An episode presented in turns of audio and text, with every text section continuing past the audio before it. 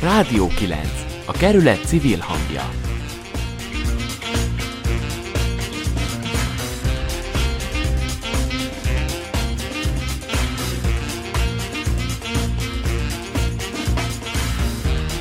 A járvány okozta korlátozó rendelkezések mindenkit nagyon nehéz helyzetbe hoztak. Így van ez a színházakkal is, ahol a művészek és a segítő munkatársak akár egyik napról a másikra teljesen elveszthették a jövedelmüket, főként ott, ahol nem státuszban foglalkoztatták őket, hanem vállalkozóként vagy előadáspénzt fizetve. A legnehezebb körülmények közé kétség kívül a független társulatok kerültek. Ezért indította a Független Előadó Művészeti Szövetség adománygyűjtő segélyakciót a színházi alkotóművészek és a háttérszakmák munkatársainak megsegítésére. A gyűjtésben élen járt a Ferencvárosi Stúdió K Színház, amely saját működésének kockáztatásával az elsők között ajánlott fel jelentős összeget.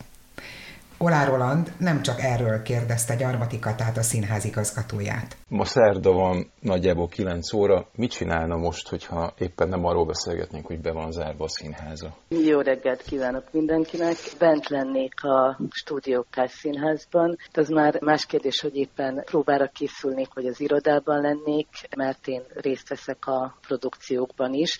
Nem csak irodai munkám van, de hát ez nagyjából az utóbbi időszakban is így volt.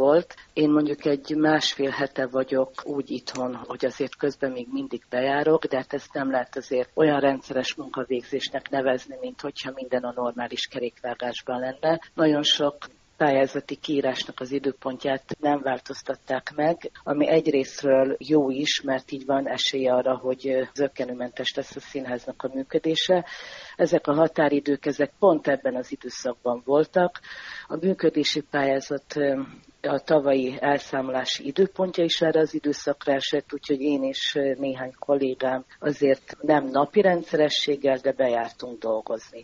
De a kérdésére a válasz az az, hogy, hogy valószínű normál munkamenetben ilyenkor már bent lennék a stúdiókás színházban. Nézegettem a Facebook oldalukat, és tele van csupa pozitív üzenettel, pozitív tartalommal hogy nem áll meg az élet, a színészek dolgoznak, próbálnak, online próbát tartanak, és ezt fel is rakták a Facebook csatornájukra. Hülye szóviccelék eljátszák, hogy jól vannak, vagy, vagy, vagy, té- vagy tényleg működik önökben ez a túlélő ösztön? Csodák csodájára működik. A Stúdiókás Színház normál menetben március 23-án kezdte volna meg az utolsó bemutatójának a, a próbáit, és május 16-án lenne a bemutató és arra az elhatározásra jutottunk, hogy végül is semmi akadálya annak, hogy mi ezt online megcsináljuk, és a kiírtak szerint valóban március 23-án elkezdődtek a próbák, nagyon szigorú menetrenddel, tehát naponta vannak próbák, nincsenek kihagyások, és hát minden színész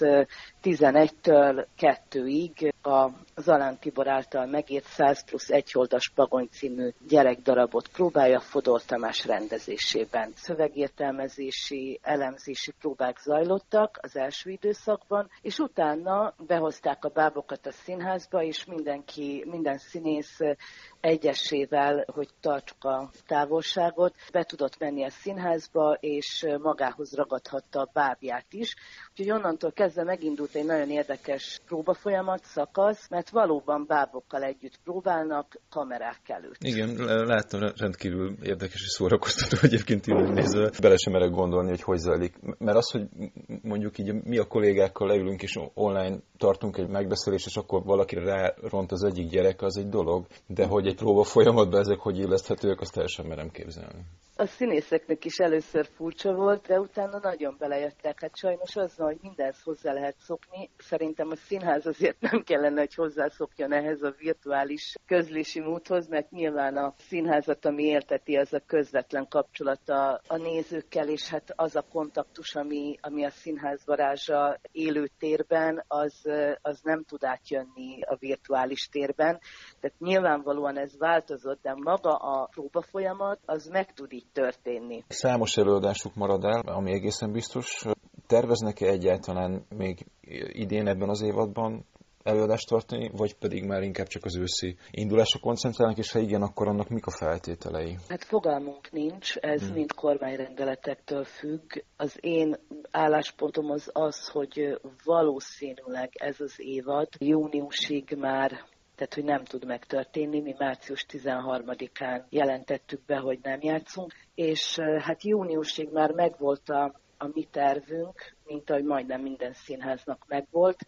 Hát nagyjából 46 rendezvényünk maradt el, ami annyit jelent, hogy ebbe beletartoznak a befogadott előadások is, mm. meg a Szerdai Piknik című mm. rendezvényünk, ami ugye minden szerdán délután Német Ilona vezetésével kerül megrendezésre a, a Kában, meg koncert is maradt el, és hát maga a, a működésünk is leállt március 13-án. Én abban bízom, hogy, hogy augusztus végén, szeptemberben meg tudjuk kezdeni a, a munkát. Engem még az is foglalkoztat, hogy a nézők erre hogyan reagálnak, hiszen az, hogy megnyitjuk a színház kapuit, az egy dolog, de hogy a nézőkben mekkora igény van arra, hogy egy ilyen traumatikus időszak után színházakba járjanak előadásokat nézni, ezt nem tudom fölmérni, mert kétesélyes a dolog, vagy az van, hogy mindenkinek óriási igénye lesz rá is, mert nagyon hiányzik ez a művészeti ág, vagy pedig az van, hogy mindenki óvatos lesz még egy ideig.